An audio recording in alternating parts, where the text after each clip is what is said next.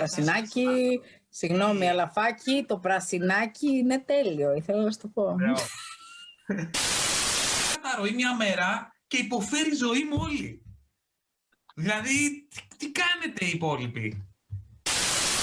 Γεια σας, είναι το Pharmato.gr, είμαι ο Γιάννης Αλαφάκης, μαζί μου είναι ο Γιάννης Οικονόμου και η Νίκη Καβαδία και σήμερα θα κάνουμε μια κουβέντα για τις εποχικές ιώσεις και τον COVID-19, την COVID-19. Τρεις είναι οι που απασχολούν το τελευταίο διάστημα την επιστημονική κοινότητα. Σίγουρα θα έχετε ακούσει κάτι. Πρόκειται για τον ιό της γρίπης, για τον SARS-CoV-2 που είναι υπεύθυνος για την COVID-19 και για τον RSV που είναι ο αναπνευστικός συγκητιακός ιός. Αρχικά να ρωτήσω πώς πάει ο εμβολιασμός, συγκεκριμένα εσένα Νίκη, τι γίνεται στο φαρμακείο. Εμβολιάζονται. Η αλήθεια είναι ότι όχι τόσο όσο πέρσι ή και πρόπερσι που εμβολιάζονταν πάρα πολύ. Δεν μπορώ να πω ότι νομίζουν ότι πρέπει να το αφήσουμε για πιο μετά. Αυτό. Υπάρχει επάρκεια εμβολίων, το οποίο είναι το θετικό.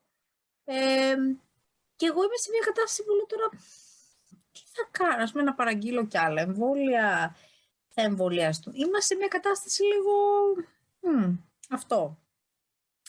Δεν ξέρω τι έχει συμβεί, ίσως και να έχουν μπουχτίσει οι άνθρωποι από τα τόσα εμβόλια, έτσι, μην το ξεχνάμε.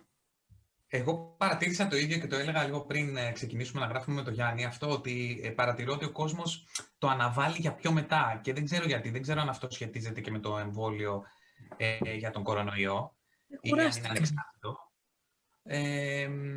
Αλλά εδώ, ας πούμε, είναι μια ερώτηση που εμφανίζεται καθημερινά, που μου κάνουν καθημερινά στο φαρμακείο, αν μπορούν να κάνουν το ίδιο χρονικό διάστημα και το εμβόλιο της γρίπης και το εμβόλιο του κορονοϊού. Γιάννη. Ναι, είναι μια καλή ερώτηση.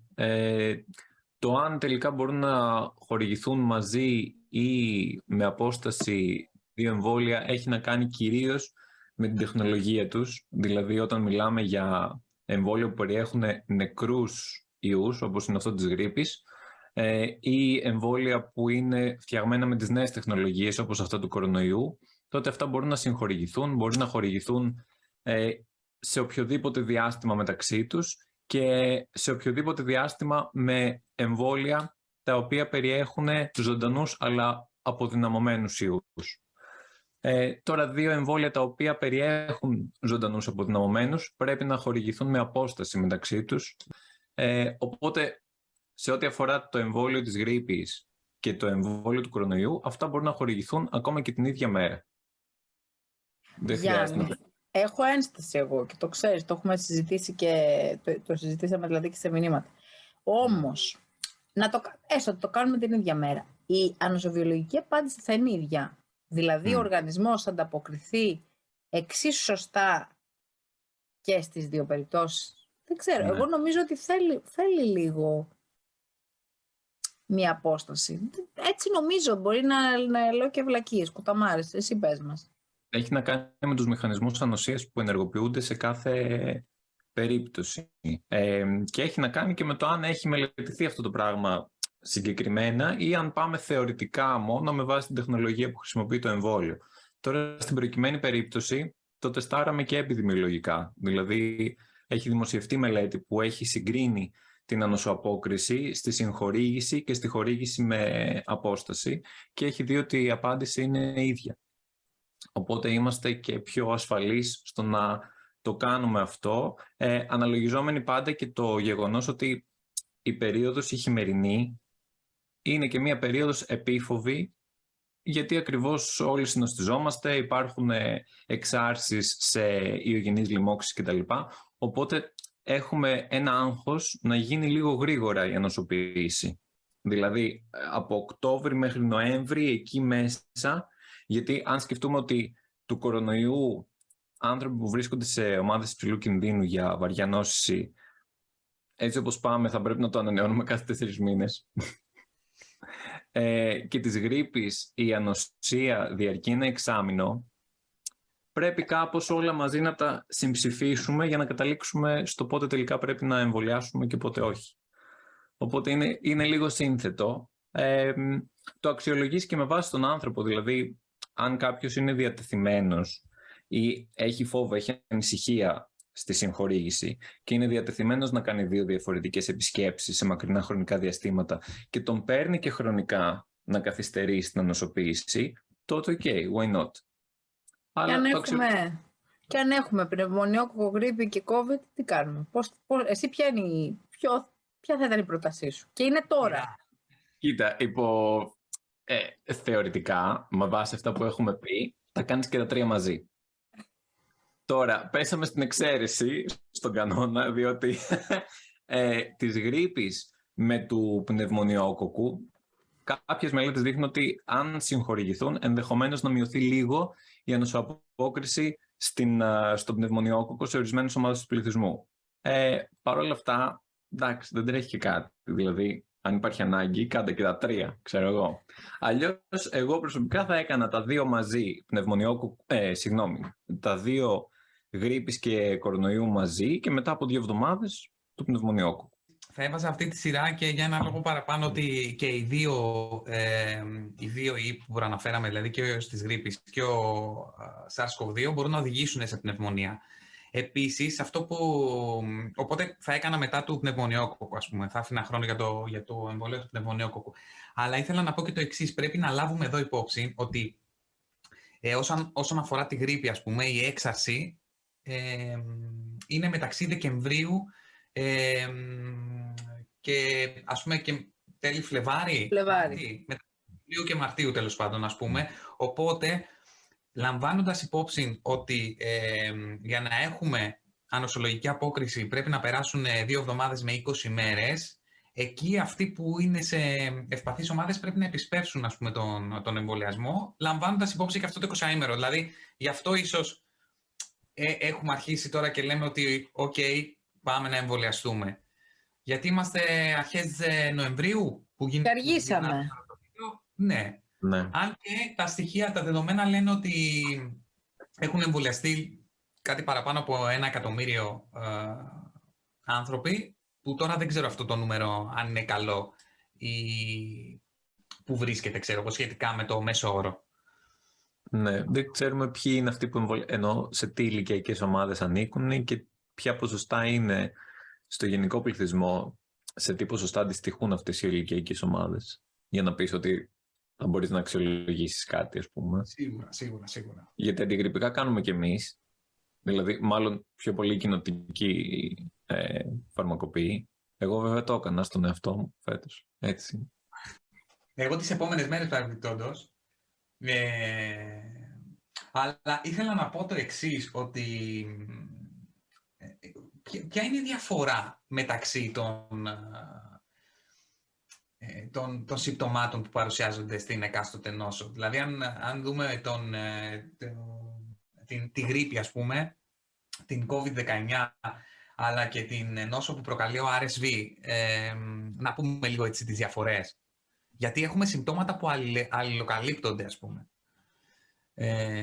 Καταρχάς, να πούμε κάτι το οποίο ο κόσμος το αγνοεί. Εγώ το λέω συνέχεια στον παγκο κάθε μέρα και δεν θα κουράζομαι να το λέω. Όταν κάνουν self-test COVID, ας παίρνουν και επίχρησμα από το λαιμό. Mm. Έχει παρατηρηθεί ότι οι άνθρωποι που έχουν σύμπτωμα, πονάει ο λαιμός μου και είναι θετικοί, μπορεί από τη μύτη να βγουν αρνητικοί. Είναι κάτι το οποίο θεωρώ ότι είναι πλέον, έτσι πρέπει να κάνουμε το self-test. Επίχρησμα στόμα, επίχρησμα μύτη. Για να σιγουρευτούμε να απορρίψουμε πρώτα τη μία κατάσταση, κατά τη γνώμη μου την πιο δύσκολη, γιατί αυτή πιστεύω ότι είναι πιο δύσκολη από τους 3 ιούς που μας έχουν εύρει αυτή την περίοδο, και μετά να προχωρήσουμε. Αρχικά δεν πρέπει να τρομάζουμε, γιατί πλέον ξέρουμε ότι υπάρχει και η γρίπη, υπάρχουν και άλλοι που προκαλούν, ας πούμε, συμπτώματα κρυολογήματος, που είναι συμπτώματα που θα βρούμε και στις 3 περιπτώσεις στις οποίες αναφερόμαστε. Επίσης, να πιαστώ από αυτό και να πω ότι αυτό που ξεχωρίζει ουσιαστικά, δεν θα αναφέρουμε τώρα όλα τα συμπτώματα, αλλά αυτό που ξεχωρίζει τον κορονοϊό και είναι πολύ χαρακτηριστικό, αλλά δεν εμφανίζεται σε όλους τους ασθενείς, είναι η απώλεια όσφρησης και γεύσης, έτσι δεν είναι? Είναι αυτό το σύμπτωμα που ξεχωρίζει, ας πούμε,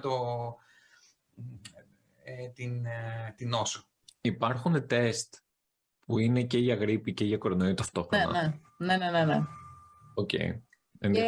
Για διαφορετικά στελέχη. Είδα κάτι βιντεάκια στο TikTok που γενικά, ρε παιδί μου, δεν άρεσε πολύ. Αλλά νομίζω ότι τα επιχειρήματα στα σχόλια ήταν λίγο τύπου αν δεν έχεις το ένα θα είναι το άλλο. Δεν είναι έτσι. Υπάρχουν ένα σωρό ιοί που προκαλούν κρυολογήματα, ας το πούμε, σε πολύ πολλά εισαγωγικά.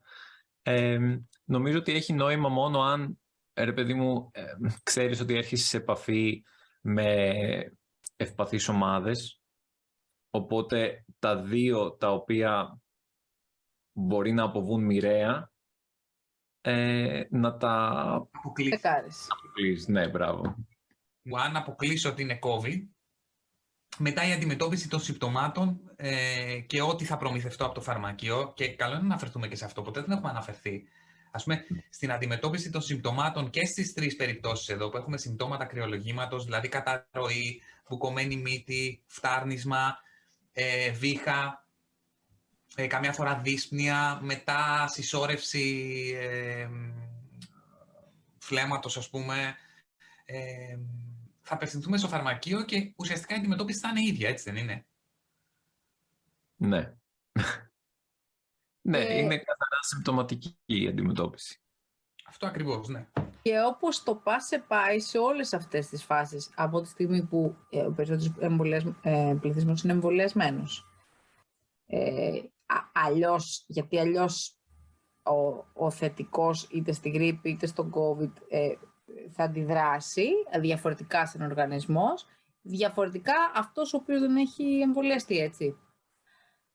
Δεν είναι σίγουρα η λύση να πάρουμε κατευθείαν αντιβιωσούλα, επειδή δούμε ένα self-test θετικό, αλλά είναι πολύ σοφό και νομίζω ο Οικονόμου θα μας το πει καλύτερα, έτσι να έχουμε κάνει και τα κουμάντα μας από πιο πριν σε συμπλήρωμα, όχι την ώρα που νοσούμε, γιατί τι να σου κάνει και την ώρα που νοσούμε, ρε παιδιά, δηλαδή τώρα εντάξει.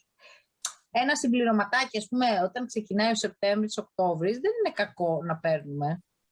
Ναι. Έτσι δεν είναι? Και νομίζω ότι θα είναι καλό, θα βοηθήσει και τον εμβολιασμό μας.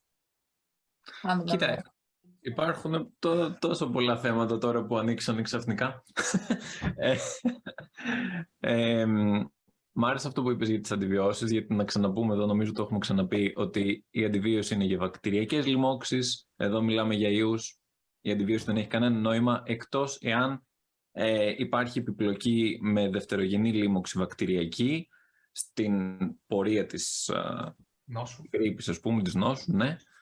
Οπότε τότε ενδείκνυται η αντιβίωση και θα μας τη δώσει ο γιατρός. Για να υπάρχει μια ξεκάθαρη διάγνωση με αυτή την έννοια. Τώρα στα συμπληρώματα, τι να πούμε, είναι πολύ κατά περίπτωση. Δηλαδή η εξατομίκευση εδώ, θεωρώ, για μένα προσωπικά, είναι πολύ σημαντική, γιατί δεν είναι ότι θα πάρουμε όλη μια βιταμίνη C και δεν θα κρυολογήσουμε. Δηλαδή, εντάξει, ας μην κοροϊδευόμαστε. Επίσης, δεν υπάρχουν συμπληρώματα που θα σου τονώσουν το νοσοποιητικό. Έβλεπα κάτι βιντεάκι στο TikTok και έλεγε μία κοπέλα ότι εμένα το νοσοποιητικό μου είναι εδώ πάνω. Αν ήταν εκεί πάνω, μπορεί να έχεις αυτοάνοσα, μπορεί να έχεις αλλεργίες. Μπορεί... Δεν θέλουμε να είναι εκεί πάνω. Θέλουμε να είναι σε μια φυσιολογική κατάσταση. Αν έχει ένας άνθρωπος έλλειψη ανεπάρκεια βιταμίνης D, καλό είναι να την φτάσει με κάποιο τρόπο στα φυσιολογικά, όχι μόνο για λοιμώξεις, γενικότερα, για πολλούς και διάφορους λόγους. Γιατί είναι ένα θεραπευτικό συστατικό το οποίο πρέπει να βρίσκεται σε μια φυσιολογική ποσότητα στον οργανισμό. Τώρα, δεν υπάρχει κάποια ουσιαστική μελέτη που να λέει ότι κάποιος συμπλήρωμα βοηθάει όταν νοσείς. Προσωπικά, ίσως να πρότεινα τα προβιωτικά χωρίς να υπάρχει κάποια απόδειξη γι' αυτό. Είναι, ρε παιδί μου, όπως είναι να κάνεις δίαιτα χωρίς να κάνεις γυμναστική, που είναι λάθος. Δηλαδή πιστεύω ότι αν θέλεις να χτίσεις ένα νοσοποιητικό, θέλεις να έχεις, ας πούμε, ένα γερό οργανισμό, θα παίρνεις φυσιολογικές ποσότητες συμπληρωμάτων, όχι πίνω όλα τα χάπια του φαρμακείου, φυσιολογικές περιόδους της ζωής σου, θα δίνεις και μια πάυση στον εαυτό σου. Όλα αυτά με τη συνένεση κάποιου γιατρού ή κάποιου επιστήμονα υγείας, όχι τα παίρνουμε μόνοι μας έτσι να δούμε τι θα κάνει, παίρνω και για τα μαλλιά, παίρνω και για το ένα, παίρνω και για το άλλο. Και έτσι έχει κάποια, ας πούμε, έννοια. Και δεν λέω ότι μπορεί να δούμε μεγάλη διαφορά σε νόσους όπως αυτές, που είναι πιο σοβαρές.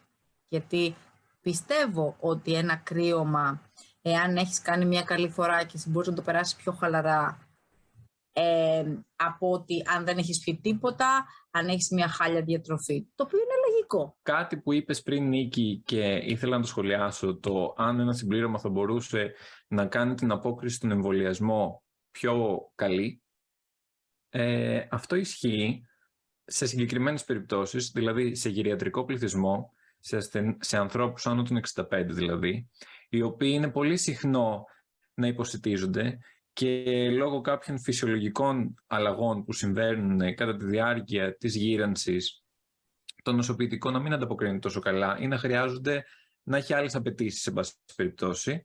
Έχει φανεί ότι πολυθερεπτικά συμπληρώματα που έχουν μέσα βιταμίνες, ιχνοστοιχεία, αμινοξέα και αντιοξυδωτικά, αν ληφθούν αυτά παράλληλα με τον εμβολιασμό, τον αντιγρυπικό, δεν ξέρω αν έχει γίνει μελέτη για κάποιο άλλο εμβόλιο, αλλά τον αντιγρυπικό συγκεκριμένα, τότε η ανοσοαπόκριση είναι πιο καλή, δηλαδή φτιάχνουν περισσότερα αντισώματα. Πόσο σημαντικό είναι το ότι έχουμε πλέον εμβόλιο για τη γρήπη, ας πούμε, και για την COVID-19. Εδώ να πούμε, επειδή ακούστηκαν διάφορα ότι για τον RSV δεν υπάρχει εμβόλιο, αλλά οι λοιμώξεις που προκαλεί είναι η EPS. Και το άλλο που θέλω να πω είναι ότι έχουμε και φάρμακα, έτσι. Δηλαδή μην ξεχνάμε ότι και για τη γρήπη έχουμε φάρμακα και πλέον για την COVID-19 έχουμε φάρμακα για να αντιμετωπίσουμε.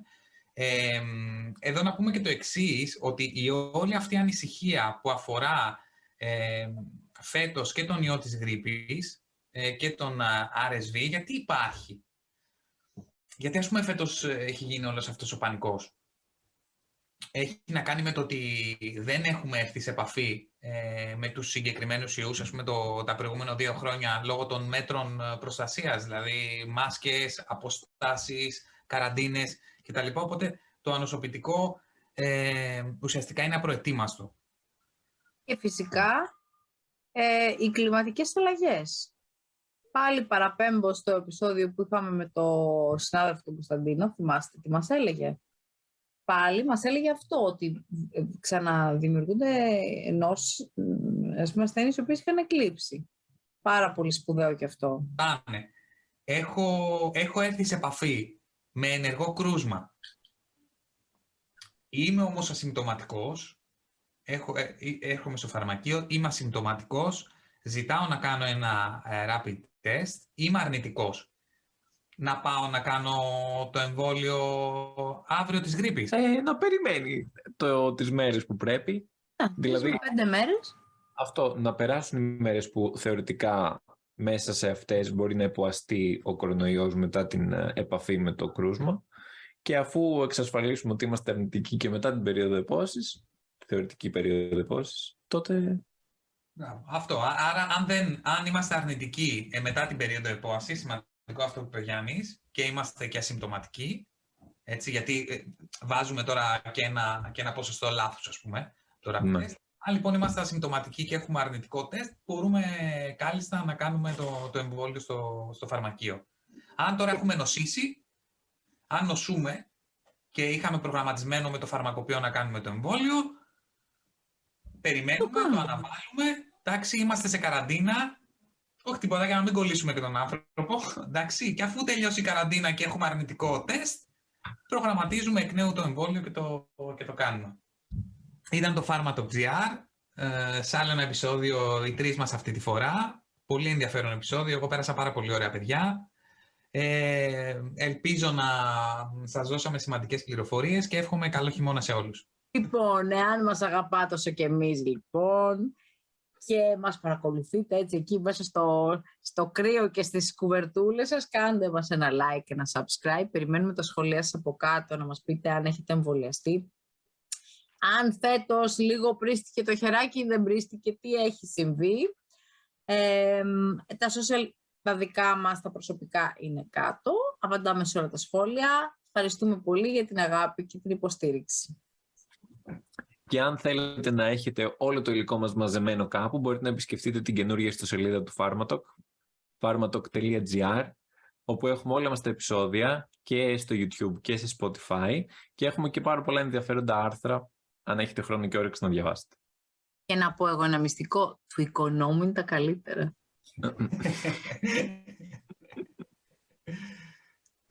Γεια! Γεια σε όλους!